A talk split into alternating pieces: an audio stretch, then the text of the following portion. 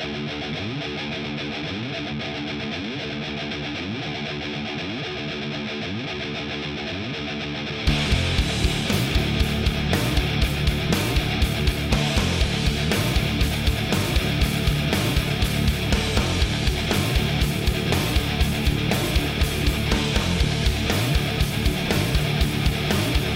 and gentlemen, welcome to the podcast where we say R I P to S C U. It is Lost in the Midcard. Welcome. We are here on this glorious mid-May episode of Lost in the Midcard, a couple weeks out from Double or Nothing. We got an Impact Plus pay-per-view on the way Saturday with Under Siege. No word if Steven Seagal is going to show up. We'll probably have to wait till Saturday for that. At the end of the show, Matt and I will run down the card, give you our predictions. Of course, the big six-way dance to determine who faces Kenny Omega for the Impact World Championship, the big one there. Uh, so we'll break down that card, go over some headlines, go over some T V, and much more. But first, thank you to Spider Duck dot net for being our host, enabling us to be on iTunes, Spotify, any of your favorite podcasting apps. All you got to do is search for Lost in the Midcard. Hit that subscribe button. That way you know every time a new episode comes your way, typically every Thursday like this one. It's been a while since we've been on a normal rotation, but uh, we are back on our normal Thursday episode, and um, make sure you subscribe. That way you know anytime uh, we uh, change it up.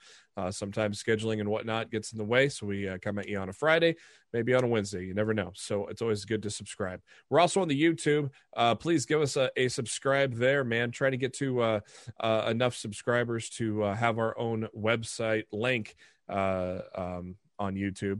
Uh, but for now, we'll have to tell you to go to facebook.com slash Lost in the Midcard or the Twitter at L I T M C Podcast. Go to the pin post there to find our YouTube links for the video version of the podcast. And uh, while you're at it, give us a thumbs up, comment on the videos, uh, help us out a little bit there, and uh, give us a subscribe so we can get those uh, numbers up for uh, our own little website. I am your host, Jeremy Bennett. You can find me on the Twitter at J B Huskers. As always, my co-host, he is on the Twitter at Raw F Showtime. It is Mister Matt Black. Matt, how you doing? Happy Miro Day. Have, oh, yeah. It's Rusev Day. Of course, he hasn't said Miro Day, uh, so in the gimmicks. So we'll just have to go with Rusev Day there. New T N T champion, but geez, that wasn't a surprise, Matt, was it? No, we've been kind of calling it for weeks, but like like I also say all the time, predictability when it's done right isn't a bad thing. Yeah, we'll get into uh, the main event of Dynamite, but first, let's start off with the kickoff of Dynamite. Uh, John Moxley and Japanese legend Yuji Nagata, Matt. Holy fuck, was this good. Um, so much fun. For fifty-three years old, the man can put on some moves, put on a a compelling match. Uh, my God, I hope we get more of Nagata in A E W, man. That was some good shit, pal. Um, well, Kenny, lot- anytime they want to bring New Japan guys over to wrestle on Dynamite, I don't, I do not have a problem with that. Nope, not at all. Um, a lot of people bitching, like, what the fuck is this song? Uh, a Wild Thing, of course, classic by the Trogs from the nineteen sixties, uh, made famous by uh, a band. Uh, I can't remember who. I don't. I thought it was Joan Jett at first, but I don't think it was. But they played it, of course, in Major League for Wild yeah. Thing, Ricky Vaughn. Yeah. Uh, a lot of people uh, complaining, thinking Moxley's theme got replaced. No, I don't. I'm pretty sure. You it was think not... people were complaining? I oh. didn't see anybody complain on my timeline. Everybody thought it was great. I saw a lot of complaints. It was probably the uneducated that were complaining because obviously it was a tribute to Japanese deathmatch legend Onita, um, who's used the song. A lot of people thought he, that they were, uh, his uh, his song got replaced, kind of like Orange Cassidy. It I don't might, think so. It might be. I don't think so. I think this was a tribute to Onita for this match with Nagata. I think that's all this was. We'll go back to your regular. I guess, I guess we'll find out eventually. I don't yeah. know, man. I could definitely see them one, one in, one in a song like that for uh, for live crowds and everybody. Live crowd, you know, it would be hot. On the yeah. Wild Thing type thing. I, yeah. I like a like a jam-packed crowd at Double or Nothing, and you know everybody singing along. Like I don't know, man. It'd I, be cool. I think it, I think it could happen. It'd be cool. I just don't. It doesn't fit Mox at all to me. I could. I get a one-off because of the tribute, but um, I, with, with the tribute to Onita. But uh, you know, I, I, I don't I don't know if uh, I I would I don't know if I'd necessarily be a fan of it. Uh, uh, well, I mean, full... if Mox if Mox wants it, it's his choice. Yeah, and if t- and at the same token, if Tony Khan wants to pay for it, that's yeah. also his choice. Hey, Khan, by the way, why don't you please pay for some Cult of Personality, please and thank you. Oh, play uh, uh, pay for some Final Countdown too, please and thank you. Those are just I think my... when I think when they finally have Thunder Rosa under contract, he's going to get that A C D C track. Oh, Thunderstruck? Yeah. That'd be badass. Because the, the crowd even chants it sometimes when she's out there. They're like, Thunder! Ah. Yeah. I, like, I think I wouldn't invest in it right now because you don't have her under contract. But you know. Well, I say when her deal with N W A is up, if you can lock her down... I see Khan going out and, and, and paying for that track. I don't I don't foresee uh, a situation where she does not sign with A E W. I think it would be I think it would be insanity on her part to go anywhere else. I find it interesting that they're still doing the whole uh, N W A Women's Championship thing on, on A E W with Power back in play. But I think my well, Deeb, guess Deeb is a contracted A E W talent. Yeah, my guess so, is my guess is Deeb's going to drop it to Thunder, and Thunder's going to drop it to Camille. Uh, is going to be my guess. I think that's what I think that's what we're going to get with that title. Um, that would probably be the most likely scenario of them all. Is uh, is that that kind of scenario? I I couldn't tell you because I haven't watched a single episode of the. The new relaunch of Power, so me, me either. I don't Not, know a damn thing that's going on over there, to be perfectly uh, honest. And I'll be, I'll be quite frank, I don't care. I'm not going to pay for it. I would have paid for it a year ago when it was, you know, when the roster was different. Yeah, like yeah. I don't care about their roster they have right now. No, I mean they I, did like, not. I like, I like the fact that Taryn Terrell's and Velvet Sky are over there, but as far as I know. I, I don't believe either of them are wrestling. I think no. Velvet's a commentator, and I think t- Taryn's doing like managerial stuff, like Melina's doing. So, like, like if you're not gonna, they're not gonna wrestle. Like, I don't care. Like, and I don't care to pay for a a company that in twenty twenty-one is pushing Brodus Clay and Chris Masters. I just don't care. Yeah, I like just, I just don't fucking care. So, so uh, this week's N W A, we got uh, Matthew Mims. No idea who he is. No clue. Uh, took on uh, Matt Cross, who's a, a good talent. He was in Lucha Underground uh, as Son of Havoc. Uh, number one, that was a number one contenders match for the T V title. Um, Matthew Mims. Uh, yeah, I have no idea who this dude is. Uh, Go to like Pro Fight D B. Wow.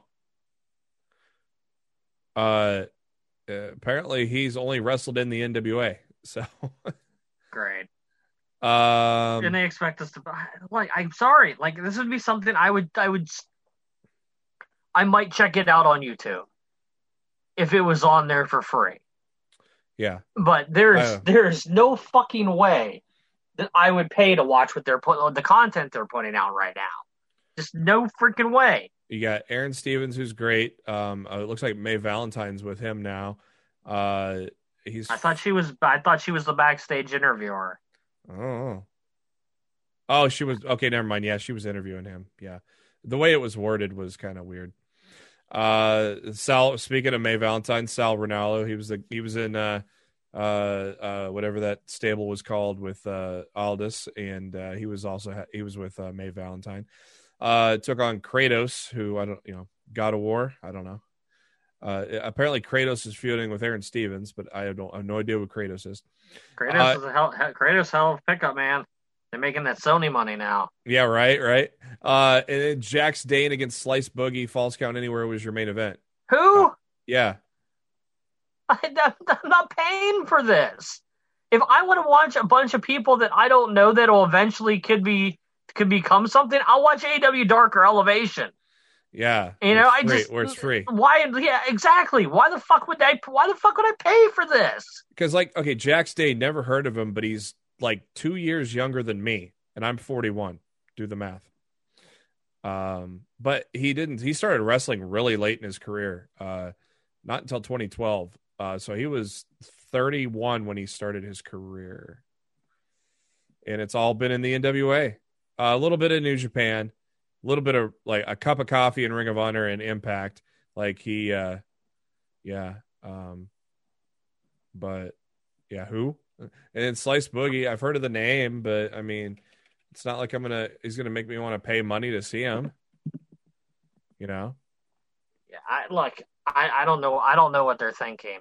I mean, I, I look, I'm I'm assuming that Fight is paying them a very large sum of money, but I don't know if Fight's seeing a return on their investment. I mean, like I can't, I can't imagine that. For whatever Fight decided to pay the N W A for this product, I can't imagine that they're that they've seen that they've seen their money come back. No, I mean maybe I'm wrong, but I don't know, man. Five dollars a month. No, thank you. There's plenty of other things I could spend five dollars a month on, and yeah, feel I... like I'm getting my money's worth. I don't have time enough as it is to even watch Elevation or Dark. I I don't. I just don't. I try to turn on Elevation on Monday nights, like, like you know when I'm winding down at the end of the evening. I don't watch Dark on Tuesdays, but I, I, I do I do try to I do try to catch Elevation every week. I feel it's the more important show. Is it okay? I feel, and I feel more more stars are on there, and I and I oh, really yeah. enjoy. I really enjoy Paul White's sit-down interviews. Oh, okay. Uh, with the upcoming talent that he does on there every week, and like introducing them and you know giving them a character background and stuff like that. I think it, uh, I think it really helps you care about the stars you end up seeing compete on the program. So, um, you know, I, I think I think Elevation is a really good show every week. I don't really watch Dark anymore. How long is Elevation usually? Normally, like an hour and a half. Yeah. Normally, like yeah. that, I would say that's probably their average runtime. And you know, I just I turn it on like around midnight, like when there's nothing on T V. Yeah. I'm just chilling, you know, my bedroom, winding down for the night. Um, yeah, and I've it's it's enjoyable. I to, to be look to be perfectly honest, it's I, I like it more than I like Raw. Well, that's a low bar. So.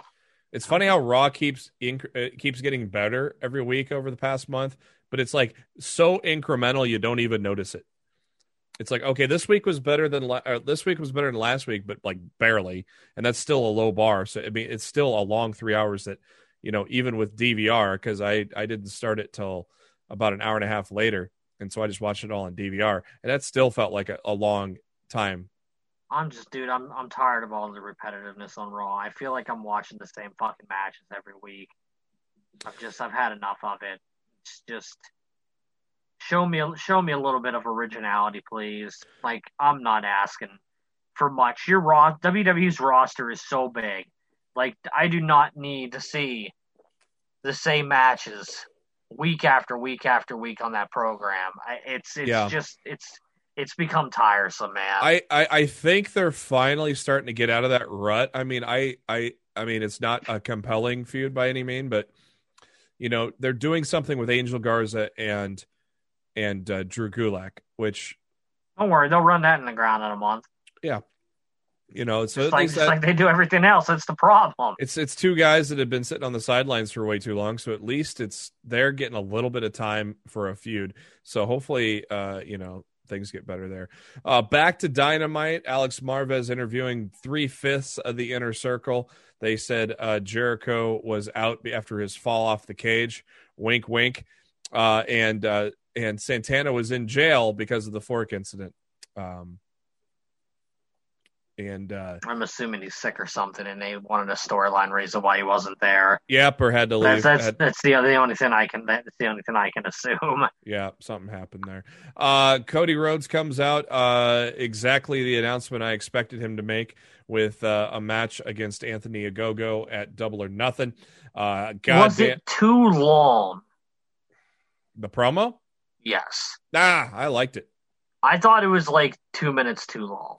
Nah, I liked it. I mean, don't get me wrong. I liked the overall promo. Yeah. But there was a point in the middle of it. I was just like, get to the point, Cody. You uh, know, And, you know, and then he really picked it up and, you know, and, and hammered it home and, and delivered at it at the end. Like, but like there, there were, there was a point like early midway through the promo, like, come on, Cody, get to the point, please. um, pretty cool. Uh, Cody says at Double or Nothing, he will not be the American Nightmare, but rather the American Dream. Uh, something that only he or his brother could don. I thought that was pretty cool to fit, um, to tie in with a go-go trashing America and everything like that. I think it is very, uh, very cool. I liked it a lot that he'll be known as the American Dream, Cody Rhodes at Double or Nothing. Nice touch there. Tag team championships on the line, Young Bucks and S C U. And, uh, no surprise, these four guys have been up and down the roads with each other for a long time. Knew they were going to have a good match. Jesus Christ, Daniels got busted open, didn't he? It looked like the hard way, too. Like, I could be wrong. Oh, that shit was pouring out of his but face. But it, it looked like he got busted up the hard way, man. Oh, it was pouring out of his face. And then uh, and then when uh, uh, either Matt or Nick mounted him and, and they busted it open the hard way again. It's like, that I knew that was definitely busted open the hard way again after it kind of s- – the bleeding kind of slowed down, and, and Daniels was in the ring to do, uh, uh, to try to, uh, to make the miraculous comeback, which uh, didn't happen. I liked how he went for the B M E and, uh, he, you know, he was so bloodied up and, and he couldn't pull it off. And, but then he pulled it off again. Um, I was very surprised that the aerosol can did not end the match. So then I thought, oh shit, maybe something crazy is going to happen, but no, the B T E trigger happened right after that. And, Young Bucks get the win, retain the titles. S C U has is no longer, uh, of course, Scorpio Sky turning heel, and now Daniels and Kazarian, known as the Addiction for the longest time. Uh, um, Bad Influence, was that the uh, other name they were known as? Yeah. In uh, Impact? Yeah. And, of course, S C U, which became a, a phenomenon for the past few years with Ring of Honor and A E W. Uh It's a shame, Matt, but, uh, you know, all good things come to an end, right? I I, I never wanted to see S C U end, so it, no. it was it was kind of, it was a bittersweet bummer to me because I really enjoyed the match. Yeah, but you know, just, just the idea that I'm never going to see S C U again just really kind of fucking sucks. Yeah, it does. So it does. Um, yeah, mixed mixed feelings coming out of that match. I think it should have closed the show, personally. Yeah.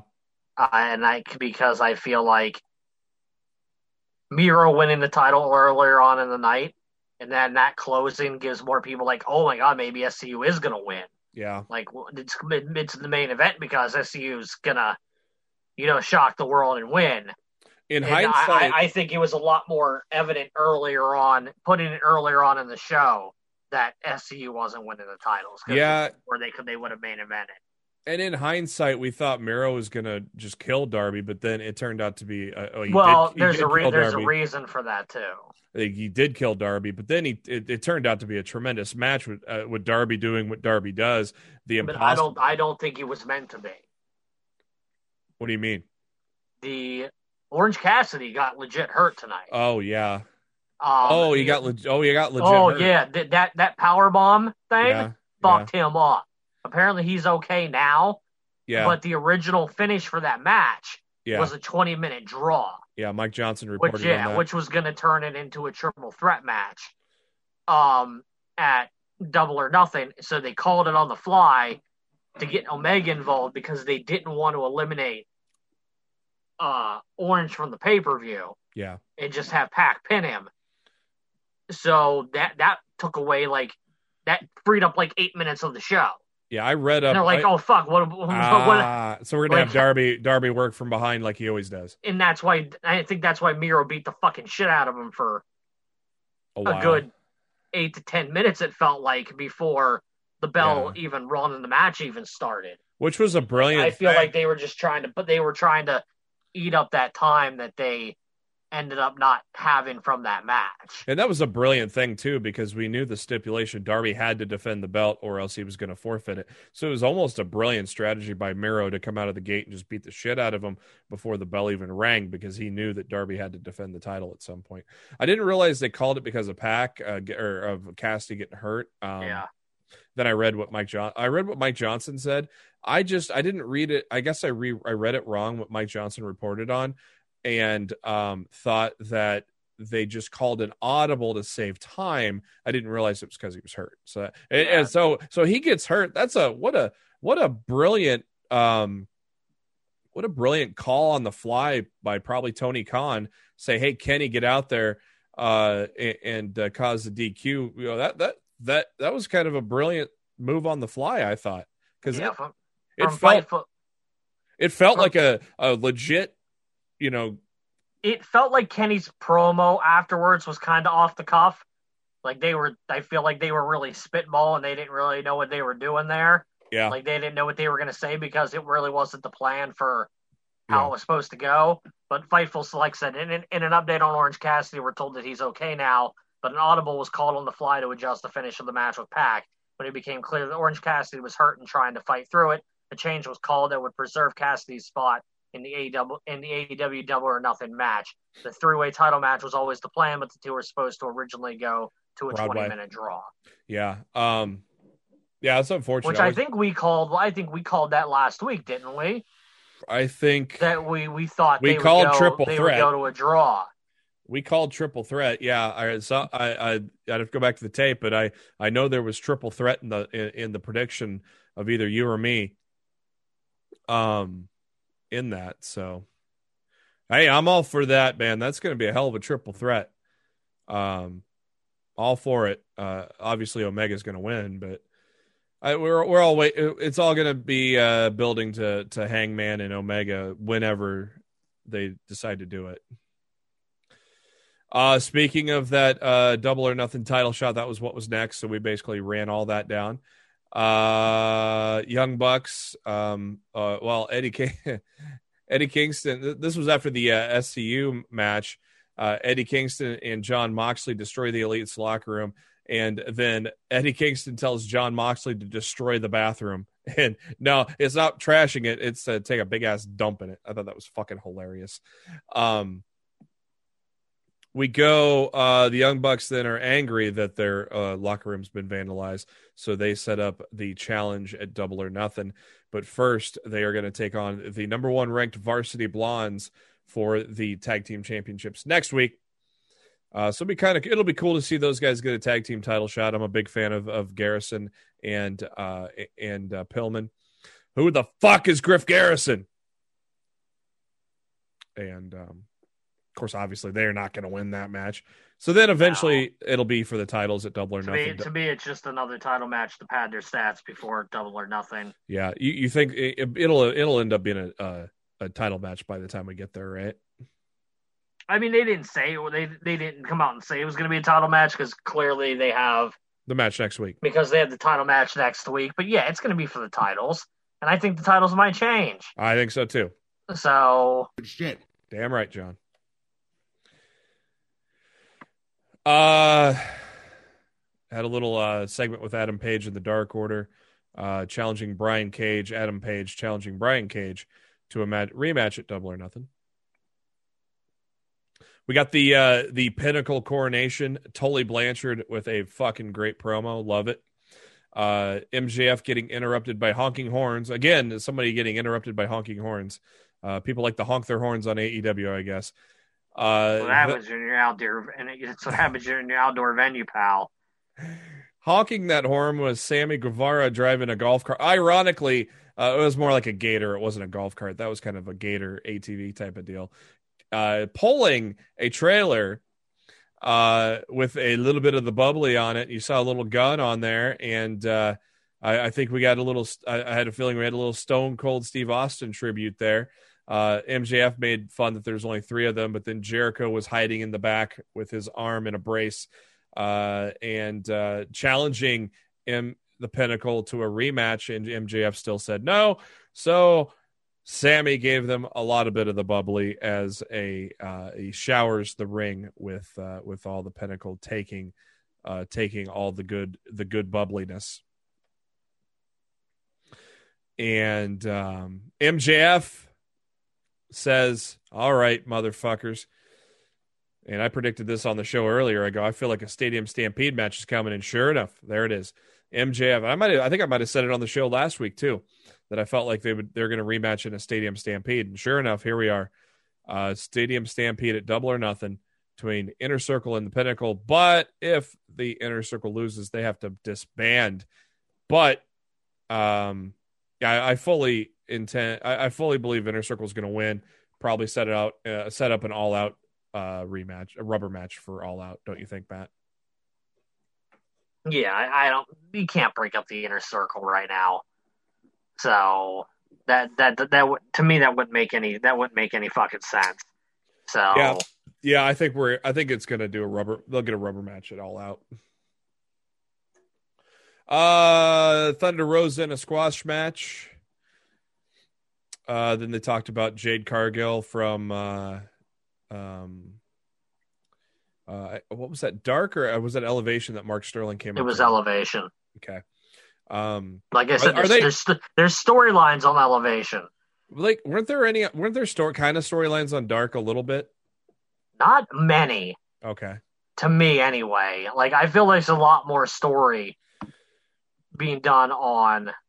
I'll have to try to make a better effort. Being done on Elevation. Of course, with moving and trying to get stuff organized. I mean, I, and I, I think I think I know who's going to eventually manage Jade. Who? Selena Del Renta. Awesome. As uh, she is now no longer with M L W. Exactly. That would be fucking great. She is a great. She's great. I hope yeah. A E W gets her. I think I think they would be a hell of a pairing. Oh, fuck yeah. Uh, if she can really talk.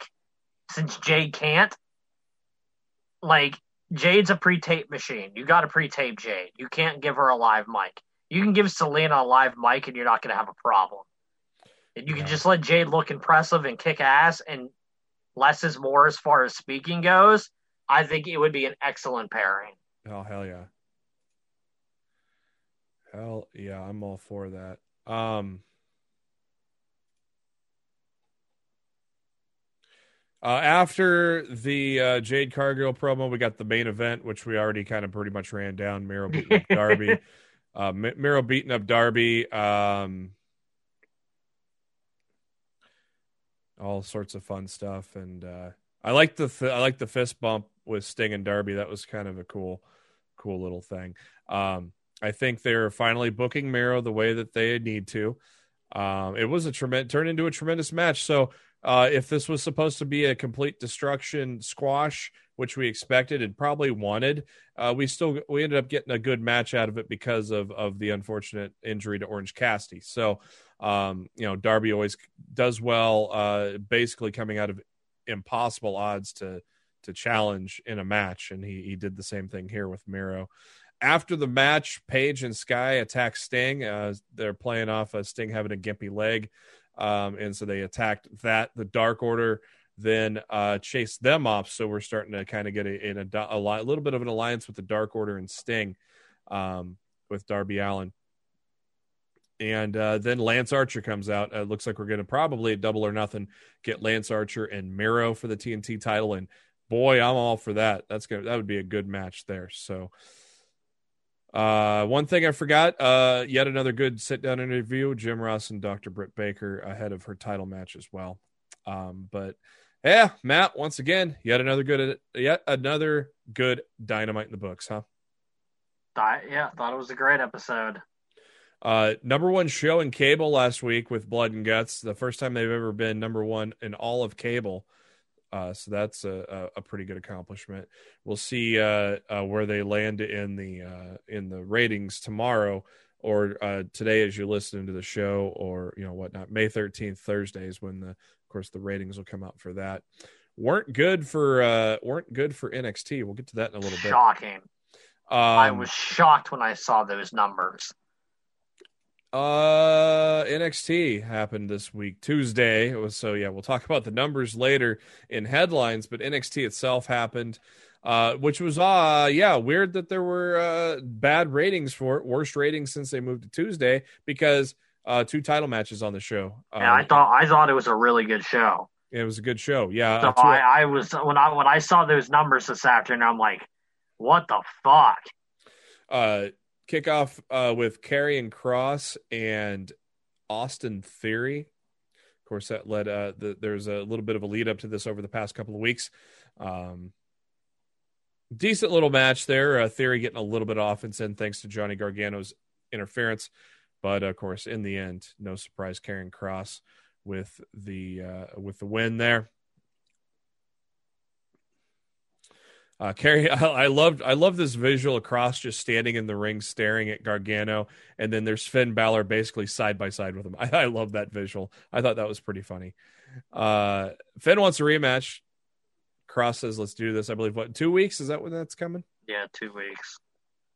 Which is really weird since freaking Takeover in Your House is is the thirteenth next month, I think. Sixteenth. Sixteenth. Or. No, it's the thirteenth. thirteenth, yeah. Yeah, June thirteenth. Um, so, like, if you're doing your if you're doing your title match, you know, on the twenty-fifth, how the fuck, how the fuck are you gonna build another N X T Championship match in in two weeks' time? I feel like I feel like they're they're rushing a little bit. Yeah, I mean, initially, it's, it's, kind, it's kind of weird to me. Initially, I thought maybe Pete Dunne would uh, cause a, a no contest on this, but I think Pete Dunne's probably facing Kyle O'Reilly at Takeover. I, I thought Pete Dunne might be. I said Pete Dunne might be busy with Bobby Fish. Maybe because because like like in like in shoot reality, I mean. Um, Fish was injured. Pete Dunne injured Fish. Yeah, but that isn't so, really. A, that isn't and, really and Fish I, and Fish told O'Reilly in the ring last night that he had his own scores to settle. Yeah. Now that he was back, that'll happen. That'll later, happen. So I figure that'll the happen biggest score to settle would be the person who injured him. Yeah, that's going to probably happen on N X T before Takeover, and then because O'Reilly and Dunne's going to be more of a Takeover match than Fish and Dunne. I think. Uh, look, look, but you don't know, dude. If they're already going to burn through the Finn Kross rematch in two weeks, maybe O'Reilly's challenging it at In Your House. O'Reilly and Kross. Yeah. Maybe. And there's there's there's several there's several possibilities right now, which actually I always enjoy when, you know, it's it's harder to figure out what the fuck they're doing. Oh hell yeah! It's a lot more fun to talk about too. Yeah. uh, A and E biography this weekend, Shawn Michaels. I bet that'll be a good one. I have not watched Macho Man or Booker T yet because I don't get A and E anymore, switching to YouTube T V after I moved uh, to my new place. So liked the Booker T one, hated the Savage one.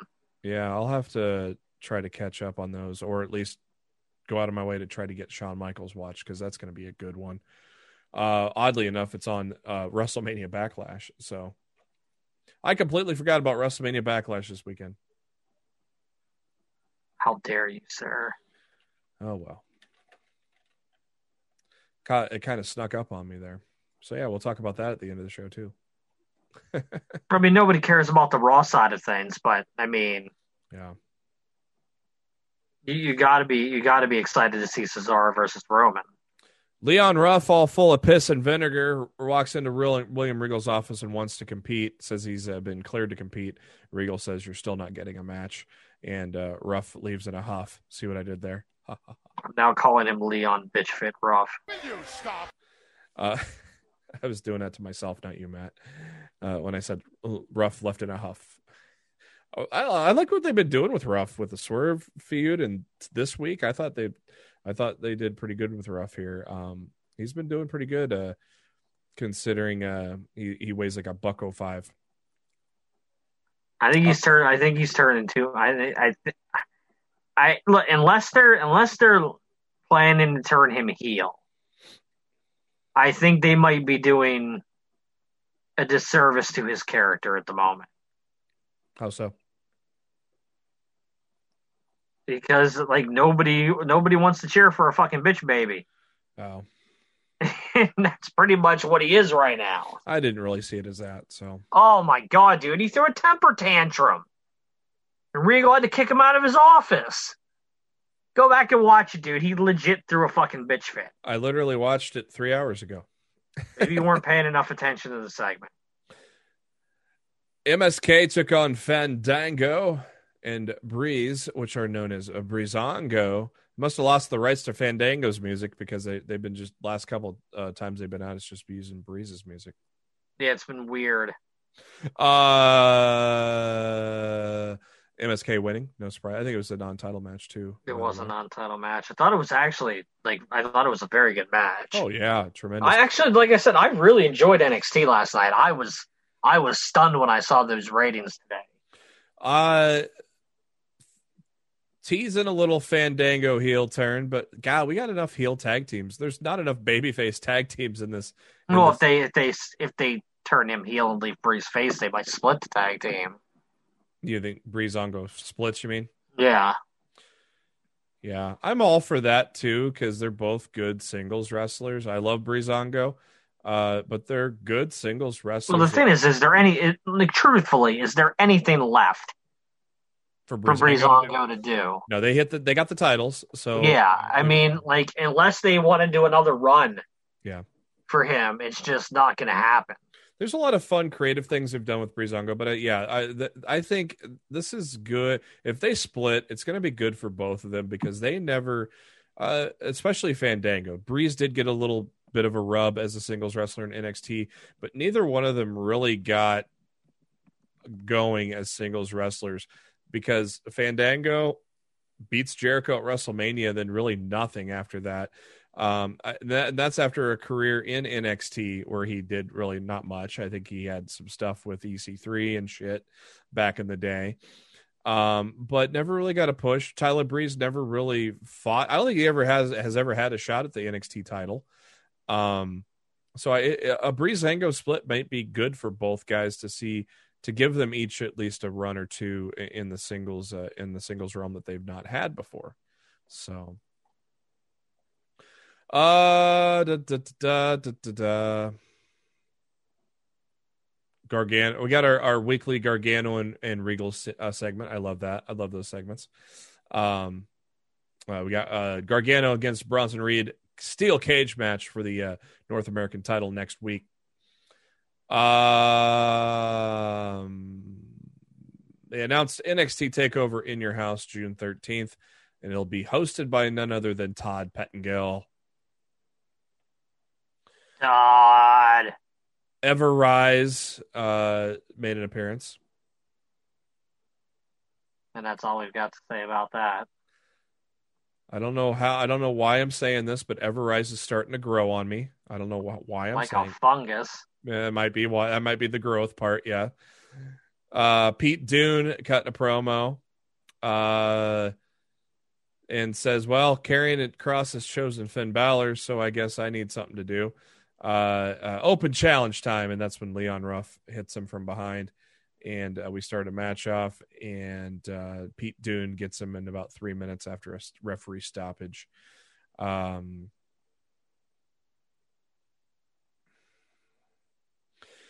vignette aired. Frankie Monet's in-ring debut will be in two weeks, so that'll be great. Could, can't wait to see her in the ring.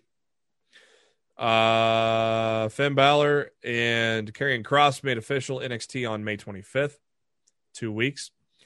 Uh, then we got N X T Women's Championship, Raquel Gonzalez against Mercedes Martinez. Damn good twelve minute title match. I enjoyed it. Uh, at no point did I think uh, Mercedes was going to win it, but uh, these two uh, delivered a hell of a match, didn't they, Matt? Yeah, I, I thought it was hard hitting. I thought it was really solid. Waiting on that Dakota Kai heel turn. It's coming. They'll they'll split them up eventually. I don't know if it's I don't know if they're doing it right now. It's coming. But, um, it, it's coming. It's gonna. It, it may be. Uh, it, that might be your. Uh, that might be your women's title match at the at the takeover after in your house. But it's coming.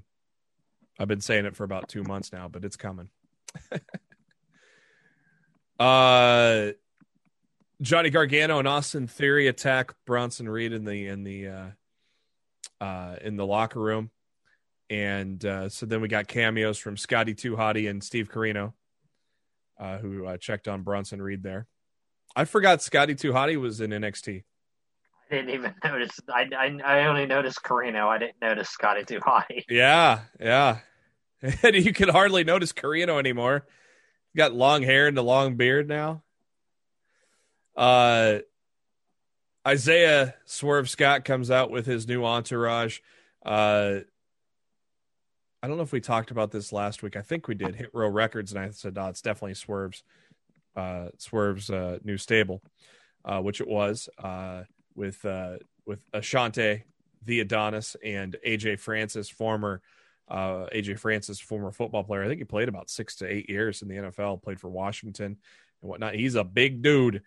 Uh, and then uh, Brandy, um, uh, what's her last name? Brand, uh, Brianna Brandy. Uh, I kind of like this group, Matt. Uh, I like to see where this goes. I, I, I like it. I love the vignettes that uh, Swerve had done from the studio.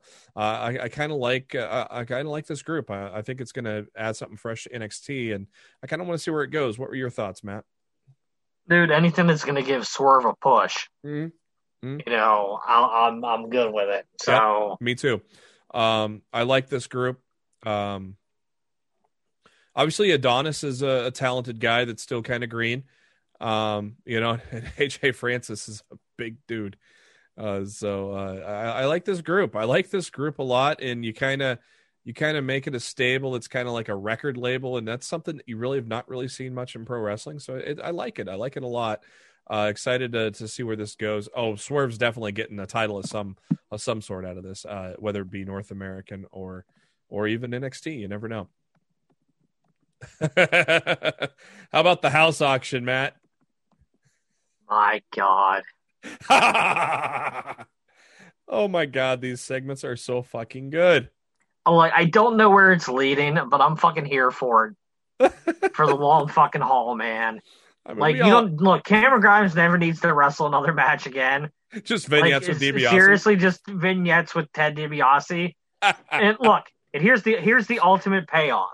Yeah, DiBiase's not letting Cameron Grimes buy anything, and DiBiase gets DiBiase goes bankrupt trying to ruin Cameron Grimes' life. I don't and think Grimes Di- then becomes the million dollar man. He, and he gets the million dollar. He gets the million dollar title by forfeiture. It would be amazing. Uh, I don't think it's possible for DiBiase to run out of money, though. I probably not, but I'm just I'm just saying. I think it. I think it would be a funny. A funny thing to do. Ted DiBiase. I hate that Ted DiBiase. Oh, my God. I mean, I was always a fan of Grimes because I loved his in-ring work, and he's been the character's been good. But once you put that millionaire character on, that just shot him over the top. Fucking love it. Would you say it shot him to the moon? T- to the moon! Oh fuck, love it. uh Zoe Stark vignette talking about Tony Storm. We got Kyle O'Reilly against Oney Lorcan. uh Kyle O'Reilly getting the win afterwards. Pete Dunne and Lorcan beating up on him, and welcome back Bobby Fish. Good to see old Bobby Fish back. I haven't seen him since War Games. Bobby Fish could Bobby Fish fry if Bobby Fish could fry fish.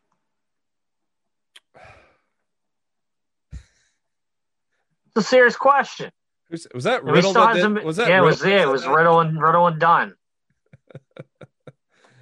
How much wood could a woodchuck chuck if Chuck Taylor could chuck wood? Um, man, so good to see good to see Bobby back. Uh, as Matt had said, they had a, a little bit of words. Kyle saying, uh, I'm on my own now. And Fish says, well, yeah, I got my own shit to take care of. So, but hey, we're on, we're on the same page. Red Dragon is always going to be on the same page, right, Matt? I, I would say so. I, Red, I don't, I don't want to see those guys at each other's throats. Red Dragon is forever. For people wondering what the fuck I'm talking about. Well, I mean, shit, Red Dragon was a thing when we were doing our, our show when we, yes, back when we talked were. about Back when we talked uh, about Ring of Honor. I was very anti-Bobby Fish back then. You were. I met Bobby Fish. I met Bobby Fish when we were all, when me, you and I were in Dallas. I got to talk with Bobby Fish for a little bit. So, good dude. Um, he was just... He annoyed, stand- he, dude, that dude annoyed the shit out of me in Ring of Honor. Yeah. Uh, he was just... Annoyed stand- the shit out of me. he, he was just uh, he was just standing there during Supercard of Honor back in twenty fuck, sixteen. Uh, and he was just standing there. So I said, hey, Bobby, uh, love your work. And we, we chatted for a couple minutes. Kind of, I, I chatted with some, like I chatted with Keith Lee and Shane Taylor that night as well. And Keith Lee and Shane Taylor, you remember this, Matt, they worked the dark match of that show. And five years later, look at both guys. Well, Keith Lee's not doing much lately, but Keith Lee's been a champion in W W E, and, and Shane Taylor has been a champion in Ring of Honor. So pretty crazy how things happen, huh, Matt? You know, like you, when you meet people and, you know, you, you just don't know that they're going to explode in a few years, you know? Yeah. You never know, man. You never know. Yeah. So it's pretty cool to see, uh, you know, we get, we could say we saw Shane Taylor and Keith Lee tagging in a dark match at WrestleMania weekend. Uh, two out of three falls between Kushida and Santos Escobar. Legado got involved early. M S K interrupted, uh, intercepted and, uh, took, and neutralized Legado, and the refs sent all four men back. So we got it one-on-one. Uh, Santos Escobar with a Phantom Driver got the first pin. Literally immediately right after that, Esco- uh, Kushida with a cross arm breaker tapping out Santos. And so we went one to one for quite a while. And uh, then that third fall, man, tremendous fucking shit from these two guys. Uh, what a tee. What, it was probably one of the better television matches you're going to see, uh, was the end of N X T with uh, with Kushida and Santos, and uh, uh, they brought it, Matt. Good finish, wasn't it?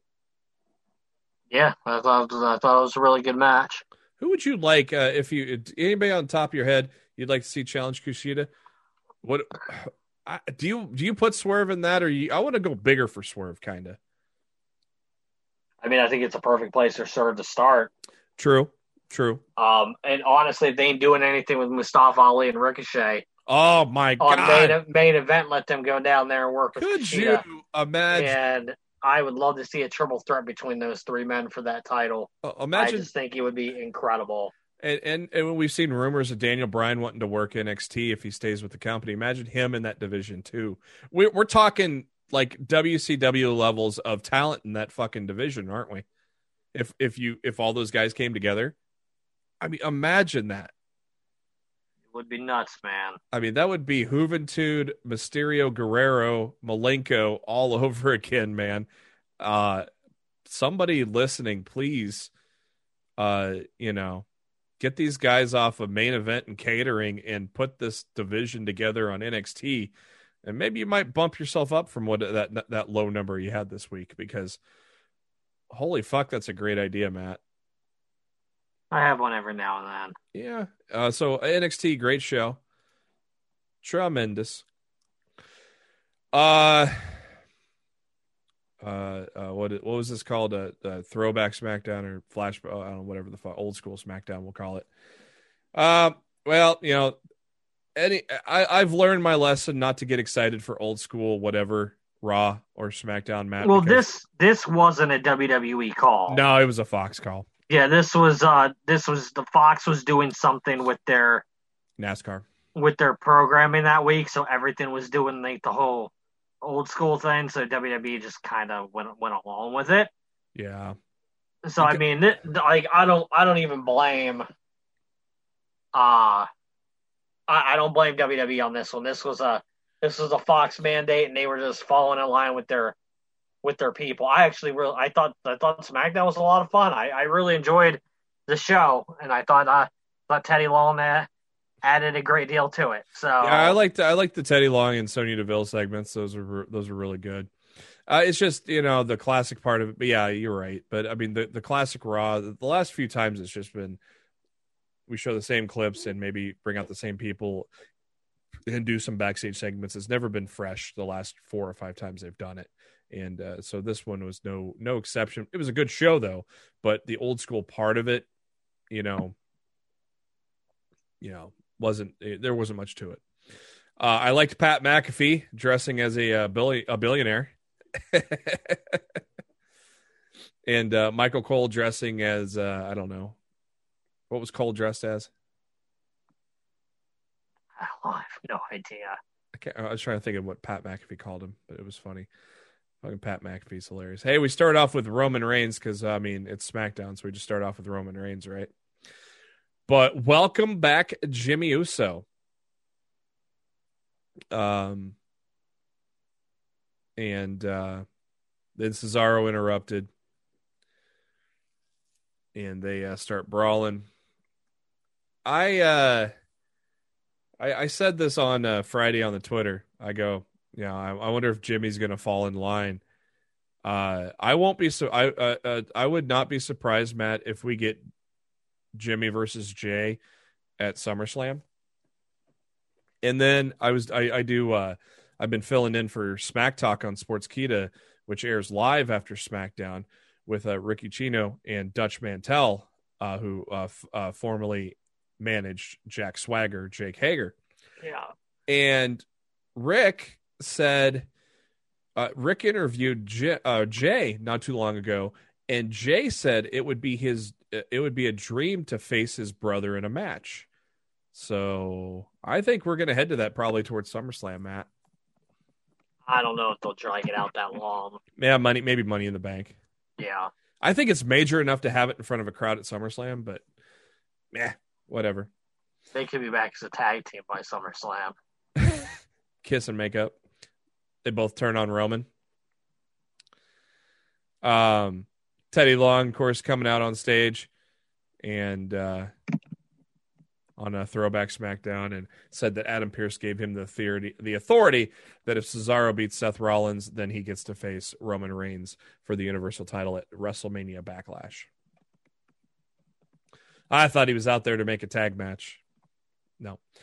Uh, Cesaro and Seth Rollins, uh, no surprise, put on a hell of a match.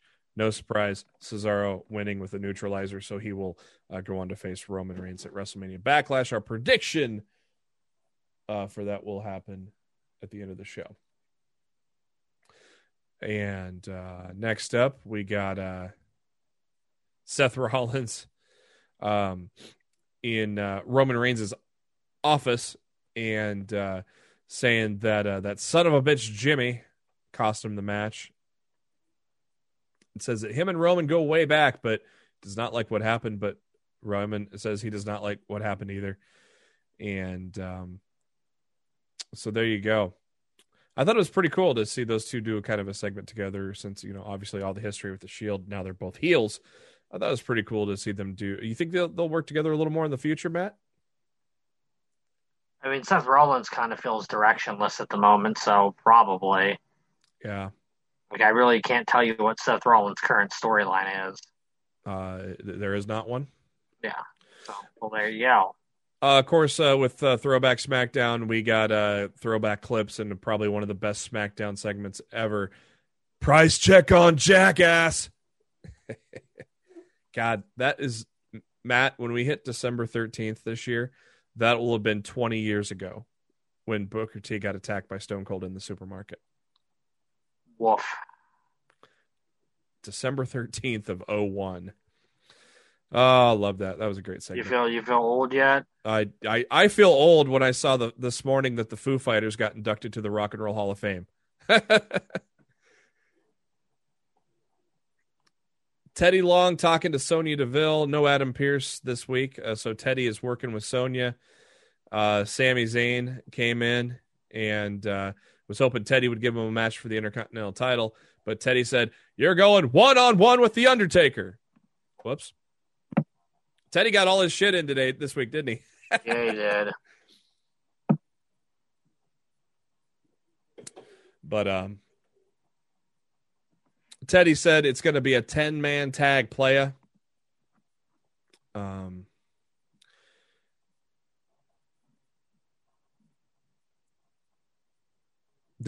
I wonder if I wonder if Teddy said King Booker on, on purpose. I think he did, probably.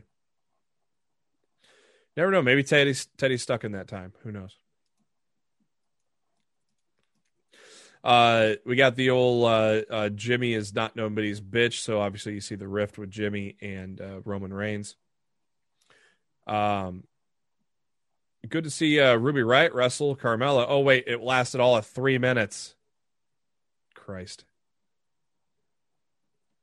Uh, they showed a classic clip from oh two when Uh, Edge and Hulk Hogan beat Billy and Chuck for the tag titles.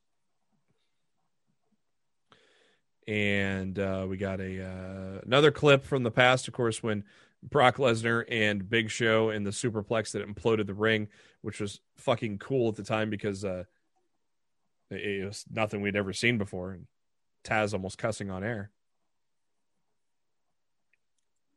Uh, Bailey did a thing running down uh, women's, uh, the past great women's champions, and then uh, mentioning herself, uh, all setting up uh, her match with uh, B- Bianca Belair. Bianca comes out and um, they get into it a little bit there. Uh, we got more of Jimmy and Jay and uh, all how that how that's uh, coming out. I kind of like how the, how that's uh, coming out there. Um. Of course, we got to got anytime we do a classic show, we got to show the ruthless aggression segment that uh, led John Cena to the beginning of his career, and, and Undertaker giving him props. Uh, we got Dominic Mysterio, Dolph Ziggler. That was a real quick match. Of course, we got the tag title match uh, coming up at WrestleMania Backlash, where uh, we'll give our prediction there. Uh. Heh. Promotional consideration paid for by uh, W W E ice cream bars. That probably pissed off Phil. Tamina took on Reginald. Why? Why, Matt? Why? I got nothing. Uh, and then the ten-man tag was interesting because two guys that weren't not involved in a storyline were the ones involved in the pinfall when Baron Corbin hit the end of days on Nakamura. Yeah, I didn't understand that at all. Probably your kickoff show match at Backlash, I bet. I mean, why Why else would you have two guys? That, the, the only two guys that weren't in stories or were in there, so okay. Uh, Roman Reigns then um, ends the show. And um,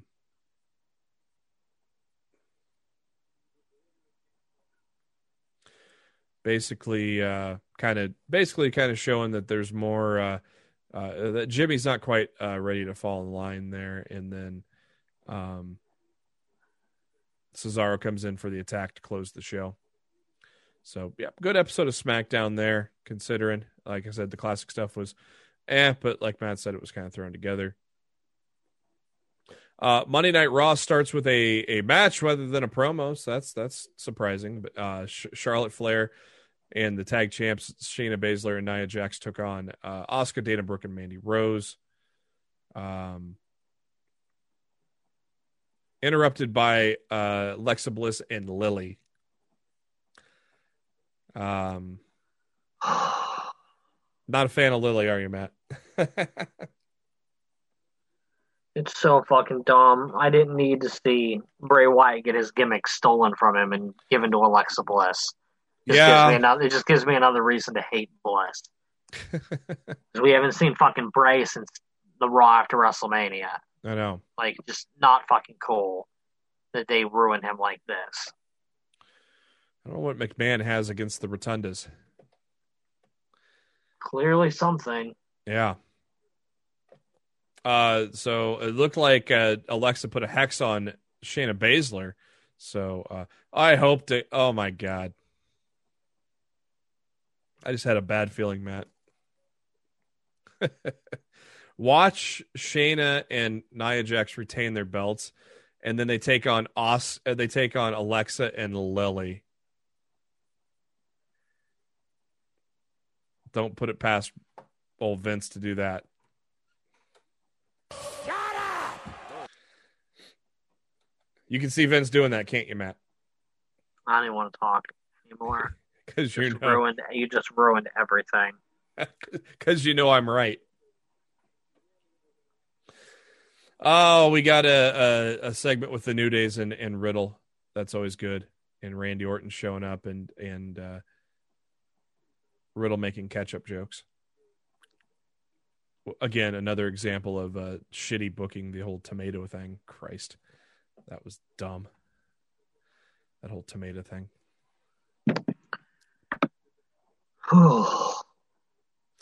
They tease M V P and uh, Strowman going into business with each other. Yeah, whatever. Uh, Jinder Mahal is back. He's got the, uh, uh, uh, well, I can't remember what their their tag name was, but Veer and Shanky, and uh, they they destroyed Jeff Hardy. There you go. You put Jeff Hardy in that cruiserweight division as well, Matt. Poor Jeff. This is a, his contract. He resigned, but it's probably not up for a while, is it? I don't know how long he signed. I know he yeah. signed a new deal. Hopefully, it wasn't a long one. Because if it was, that dude fucked. Yeah, bring them down to that cruiserweight division that we're going to build and, and make N X T great again here. Uh, Riddle, Randy Orton, and the New Day take on A J, Almost, Elias, and Riker. Uh, decent little match there with the good guys winning.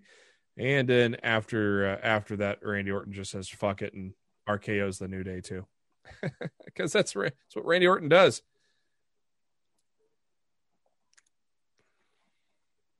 But R K Bro is still the best thing on Raw, right, Matt?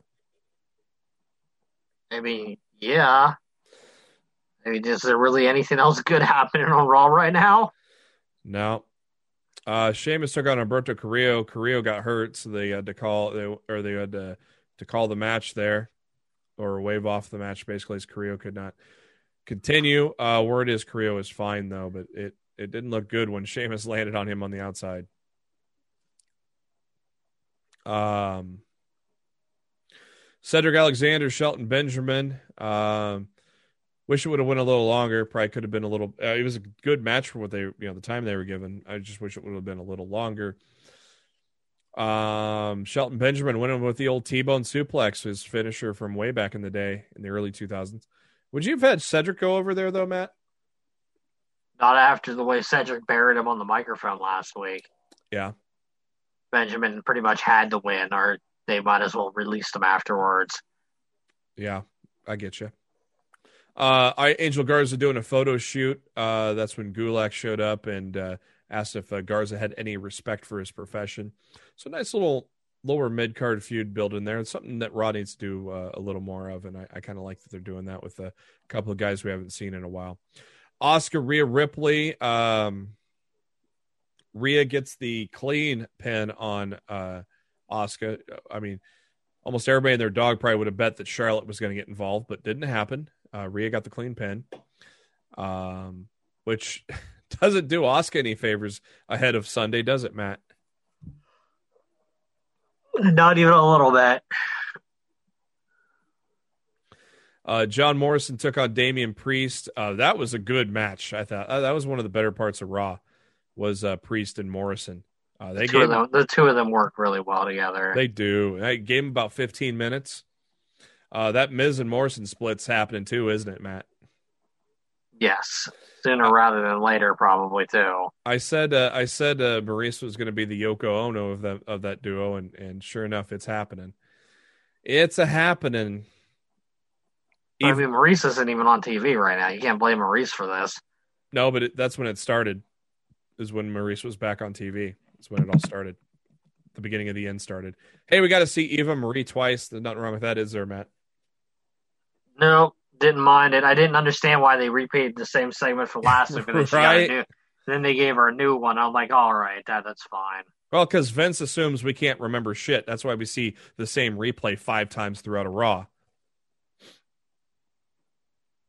Um, Priest beating Morrison means that he got to pick the stipulation for WrestleMania Backlash, and he chooses a lumberjack match so Miz can't bitch out. Uh, main event, Lashley and Drew McIntyre. Uh, good main event, ended in D Q with Strowman uh, taking everybody out. Uh, Strowman acting like he's going to shake hands with Bobby Lashley, and then up, oh, nope, going to run and power slam your ass too. So that was the end of yet another mediocre Raw, with some a couple of bright spots. Agreed. Yeah, pretty much. Like I, dude, I, I Raw. Raw is bore. You like what I did there? Raw. Not a is, joke that I haven't heard before, sir. Raw is Raw is war. Nah, Raw is bore. Raw is bork. A little bit of breaking news here. Um, A E W has announced that individual tickets for May twenty-eighth Dynamite and Double or Nothing will go on sale Monday morning, May seventeenth at ten a.m. You can get a combo pack of uh, for sixty dollars. And, of course, uh, Double or Nothing is going to be the first full house at Daly's Place. For uh, so, like, dude, if I see, if, seriously, if I knew someone that wanted to go, like, I'd actually, like, dude, to get... Look, if if you're, if you're telling me I go, get to go to Dynamite, the Fan Fest on Saturday, and and Double or Nothing on Sunday for sixty dollars, yeah, yeah. If somebody wanted to go with me, I think I would. I think I would go because I get my second vaccination shot on the twenty-first. Nice, I got mine. No, on... I'd I'd be like by then I'd be good to go. I you got know, like I got my second one on Friday. And uh, it affected me less than the first. I was worried because I heard really? all these, yeah, I heard all these horror stories about the second one. Fucking yeah. Now the first one affected me worse than the second one. Wow. Uh, yeah, arm still hurt as hell, but I didn't have anything else except for that arm. Like uh, all I got, all I got from the first one was my was my arm. Uh, first I one I had. First one I had a headache and a, a little bit of a fever. Yeah, um, I, I all all I had was a sore arm for like two two and a half days. Yeah. Um. I've, I've been, I've been, I've been fearing what, what the second shot's going to do to me since everybody says that's the, the worst one of the two. Yeah, yeah like it's like legit. Like if, if, if someone else wanted to go, because I don't want to go by myself. Yeah. But you know, if so, if someone else wanted, if someone else wanted to go, to to get to three A E W events for fucking sixty dollars, I'd fucking go. Yeah, if I didn't, I would, I would absolutely go. If I didn't just take a week off from moving. Because uh, obviously my time off is limited, only being at State Farm for uh, nine months now is where I've, yeah. I've been, you know, so my time off's pretty limited. So I just took a week off. Uh, so yeah, otherwise I might uh, I might be tempted as well. But also I don't know what my my bill situation. I'm living on my own now again for the first time in a while, and I don't know how, how the bills are going to shake out. Don't know how much the electric bill is going to be. You know, so it's like yeah, yeah, it's it's things that you know. Uh, If I would have known, if I had a better uh, knowledge of what those things were, expectations, then I might be persuaded to go. Um, but oh well. I just um, feel like I just feel like the prices are going to go insanely high again once they're back on the road.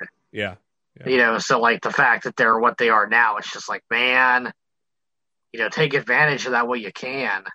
Yep. Because sixty bucks, man. I paid more than that to go to the first A E W Dynamite in D C. Yeah. So sixty bucks for three events just sounds, you know, fucking awesome.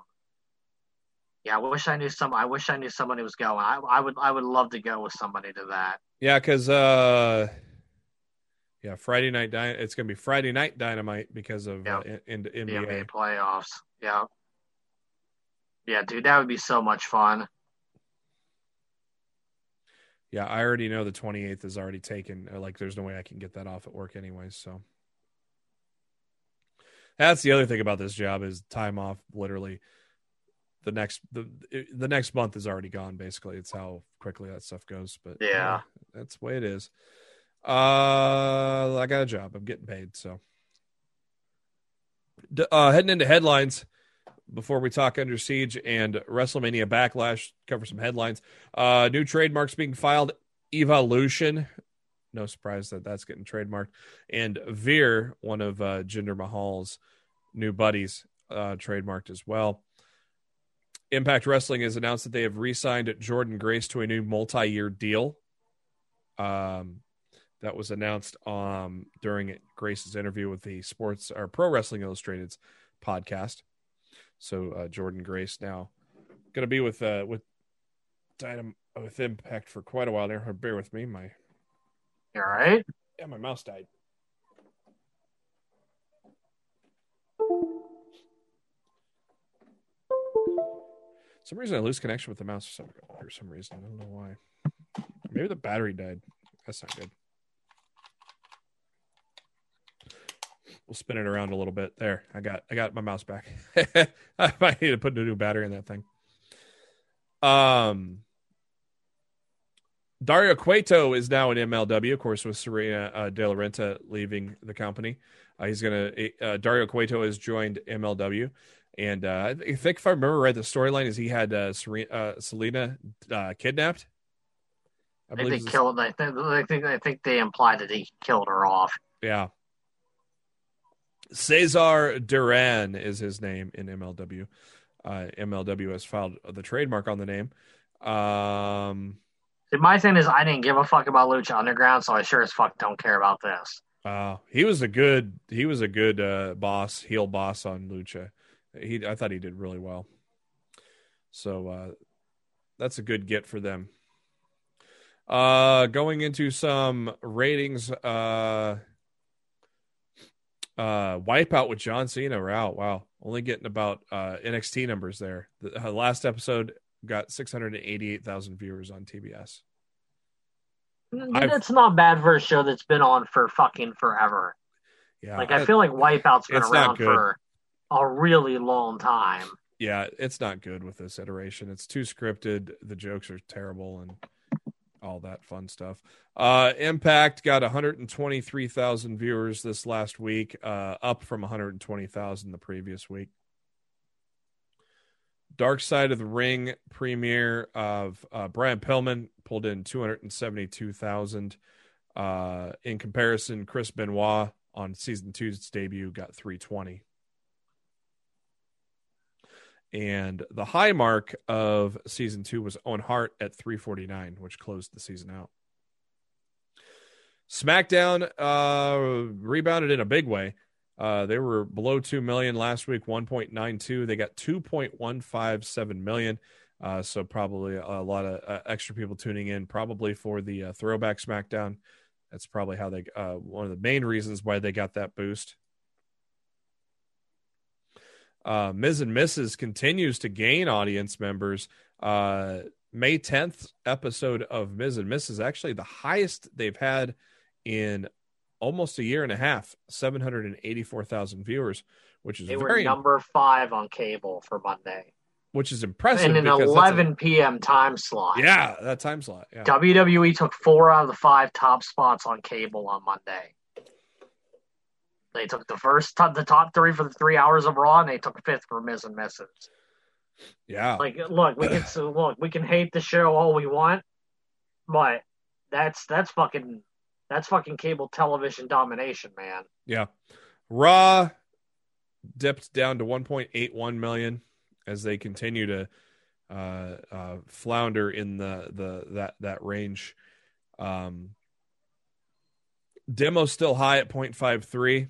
Um, third hour uh, dropped, uh, you know, they're getting about the third hour. Everything looking about the same for Raw. N X T, though, man, dropped down to six seventy. Yeah, I, I was very, very surprised. And I was very surprised when I saw N X T's numbers today. Very low. Uh, some Peacock updates. Tough Enough seasons one, two, three, and the twenty fifteen revival are added to Peacock now. Uh, Million Dollar Tough Enough from two thousand four, and as well as the twenty eleven edition that was hosted by Stone Cold Steve Austin, still not available, uh, but some additional Tough Enough uh, seasons are added. Uh, all Sunday Night Heat epi- excuse me, all Sunday Night Heat episodes from August of ninety-eight to July of ninety-nine are that were on the network before are now on Peacock. Almost the entire run of Nitro is on Peacock. Uh, there are just a few episodes missing from ninety-nine and two thousand. Uh, they also added twenty the top twenty-five greatest rivalries in wrestling history, uh, documentary from twenty thirteen. That was also recently added. Uh, the current scheduled broadcast for Dark Side of the Rings Season three, uh, the uh, uh, Ultra Violence of Nick Gage is going to be uh, May thirteenth. Uh, Collision in Korea, which was... Um, uh, God, I don't even know the story about this, but uh, professional wrestlers deployed to North Korea facing a terrible ordeal. I don't even know the story behind that, Matt. You? I've heard about it before, but I, I can't tell you. I'm, I'm not an expert on it, on it by any means. May twenty-seventh, Becoming a Warrior. Uh, so about the Ultimate Warrior. Uh, June third, In the Shadow of Grizzly Smith, uh, which um, is talking about uh, Jake the Snake Roberts. And uh, June tenth, Dynamite Kid.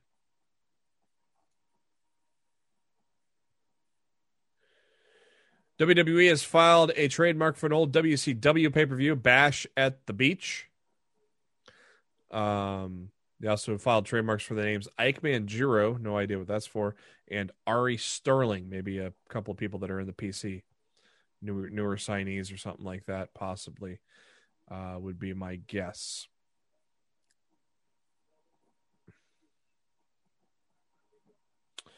Moving on.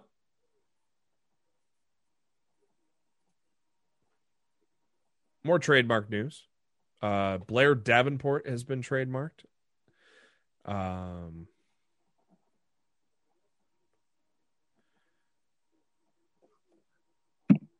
mm. And, uh, oh, good story there. Uh, uh, Kushida reuniting with his uh, family for the first time in about five months. I wonder if they, I didn't know. They, I thought they lived in Florida, but maybe I guess not.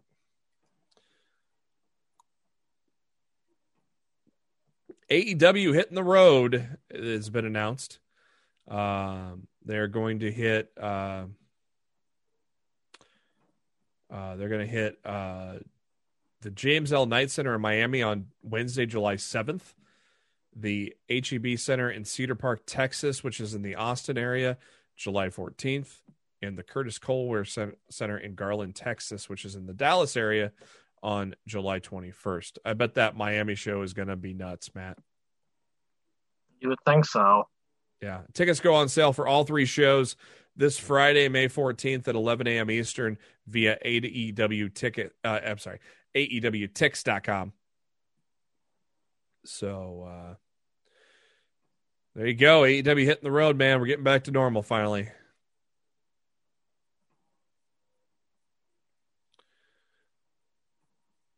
And um, Paul Heyman on Twitter. This is interesting. Uh, Paul Heyman says his nomination for the Hall of Fame in twenty twenty-two is the E C W audience. What do you think about that, Matt? Why not? I don't care. I mean, yeah. W W E Hall of Fame's a joke anyway. Drew Carey's in it, so,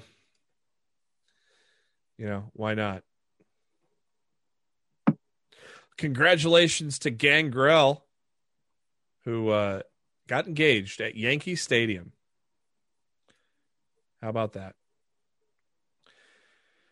Uh, coming, coming soon, W W E two K twenty-two Dev Diaries. Uh, excited for that one, Matt? Nope. Because I don't believe for one fucking second that the game's going to be good. Prove me wrong, guys, because yeah. I, I want the I want the game to be good, but I don't believe for one second that it's going to be.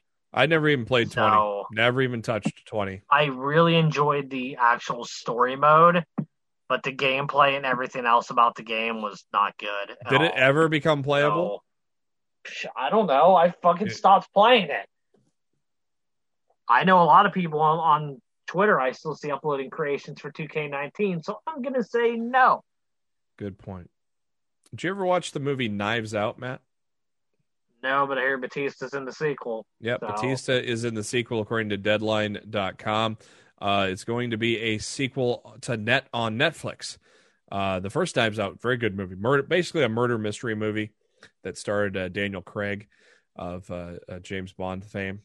Yeah, apparently Netflix paid like four hundred million dollars to get the exclusive rights to the second and third Knives Out movies. So that's why it's going to go to Netflix. Yeah, if you're ever the in the mood or in the mood or hankering for a movie, Matt, check out Knives Out. It's a good one.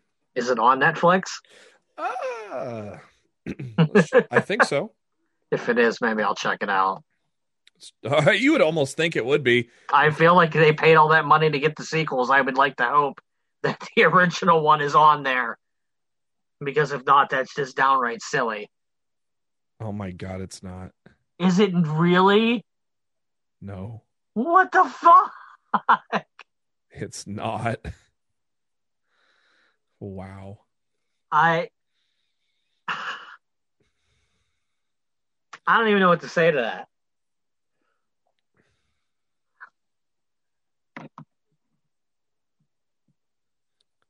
Yeah, that is pretty dumb. Uh, I think it's on Prime Video if you have Prime. I do not.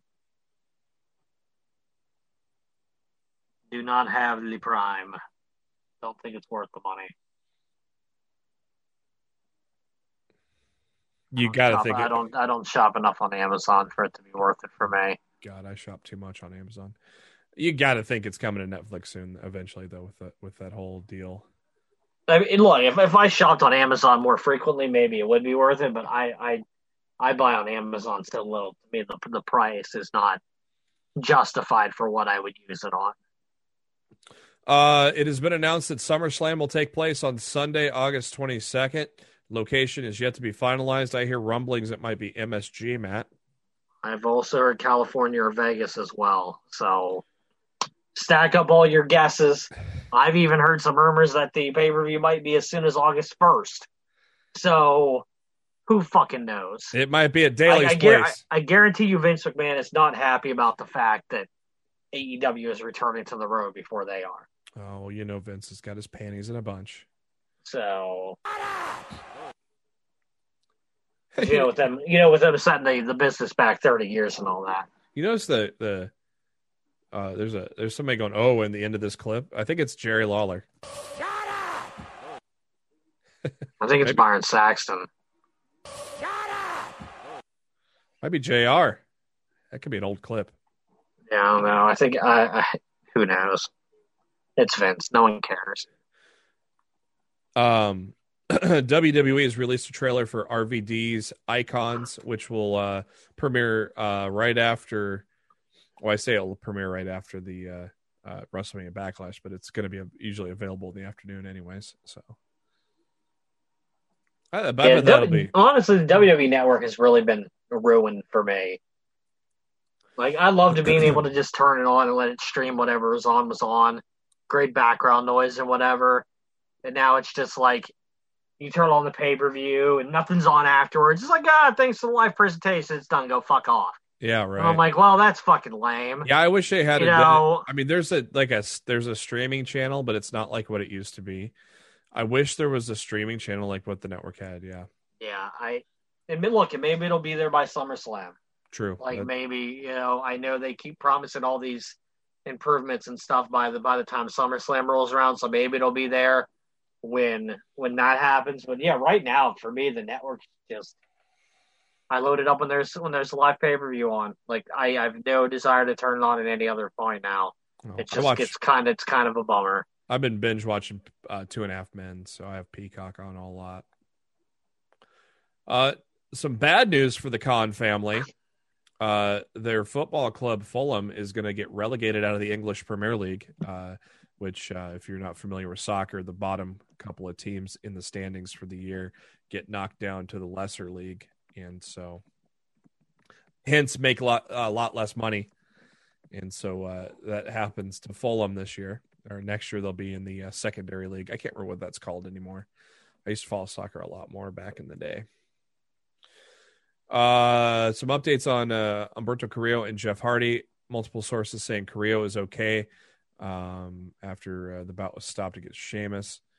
Um, yeah, oddly enough, it's almost a very similar situation to what we got tonight on Dynamite. Yeah, yeah. Like we're hearing Orange, Orange is okay, but in the moment he was he was not. You know, and they had to they had to call they had to call an audible. I mean, that's look, this just happens with live T V. Yeah. yeah. So, uh, Mike Johnson talking about Jeff Hardy. Uh, obviously with uh, getting jobbed to Jinder Mahal on Monday, uh, he has uh, confirmed with a W W E source that there's a good chunk of time left on his deal. Yeah, but who knows what a good chunk means? That can mean like, could, that could mean like he's under contract to the end of the year. That, uh, that's a good ch- that's to me that's a good chunk of time. Yeah, P W. Uh, he signed the deal. Uh, he uh, he acknowledged last year that he signed a new deal, and P W Insider was told it was two to three years. Which I'm guessing it was probably two, yeah. in my opinion. And look, he acknowledged it months after he signed it too. Like, when he acknowledged that he'd signed a new deal, like, he had signed the deal months prior. Yeah. So, like, to me, by, like, this time next year, he's probably not going to be under a contract anymore. Speaking of which, where's the Hardy family office been lately? Or is is uh is uh, Rebby that close to being uh, due? They were on Elevation. Oh. I need to, yeah, okay. I need to try to get into that. Private Party and Matt Hardy were both on Elevation Monday. I, they haven't been on Dynamite in a while. I need to get on the Elevation train. But for people that don't watch that, they're, I mean, yeah, I mean, a lot of, all of a sudden you're like, oh, like, how are the Varsity Blondes facing these guys, you know, or, or you know, stuff like that. It's because they get those records padded on on on uh, Elevation and, and Dark, and now all of a sudden they're they're thrusted into the top. It's five. Look, it's it's one of the great things about A E W because they're able to keep their television programming relatively fresh. Yeah, yeah. You don't get sick of seeing somebody on Dynamite. You don't get sick of seeing the same match over and over again. They have such a deep Yeah, talent so many people that they can swap people in and out, and they can move the puzzle pieces around. And just when you have time to start missing somebody, they're back on the show. And yeah. and like I, I think it works really, really well. It's honestly how N X T N X T used to be a few years ago. You know, when it was only one hour. You know, when it was weekly, and we would go for weeks without seeing somebody. But hey, yeah. so and so is back next week. Gotta watch. L- love this guy. Yep. You know, t- type of deal. Yeah. And I feel like I feel like A E W has a lot of that same old school N X T formula, that their roster is so deep and stacked that they, they can afford to, you know, move around, shift around people every, every week. And it never feels, oh my God, again, type, type of deal. Like I feel like when I'm watching Raw on Mondays. And I, I really, I really appreciate the freshness that a that A E W manages to give me every Wednesday night. Do ya? Do. You set yourself up for that one, and I like gonna, it. I'm, that... gonna, I'm, gonna, I'm gonna miss S C U, man. I wanted a, an excuse to play the old Kaz clip there. Do ya? Look, you, you had to play it tonight. Oh, hey, like the shirt, by the way? Oh, Jerichoholic, brother. I think I have that shirt, too. I'd have to dig in my closet and find it, but I'm pretty sure I have that. Uh, if you're a fan of John Moxley's beautiful wife, Renee Paquette, uh, her cookbook comes out next week, May eighteenth. Long See, fun. You know what's funny about me? What is funny I, about you?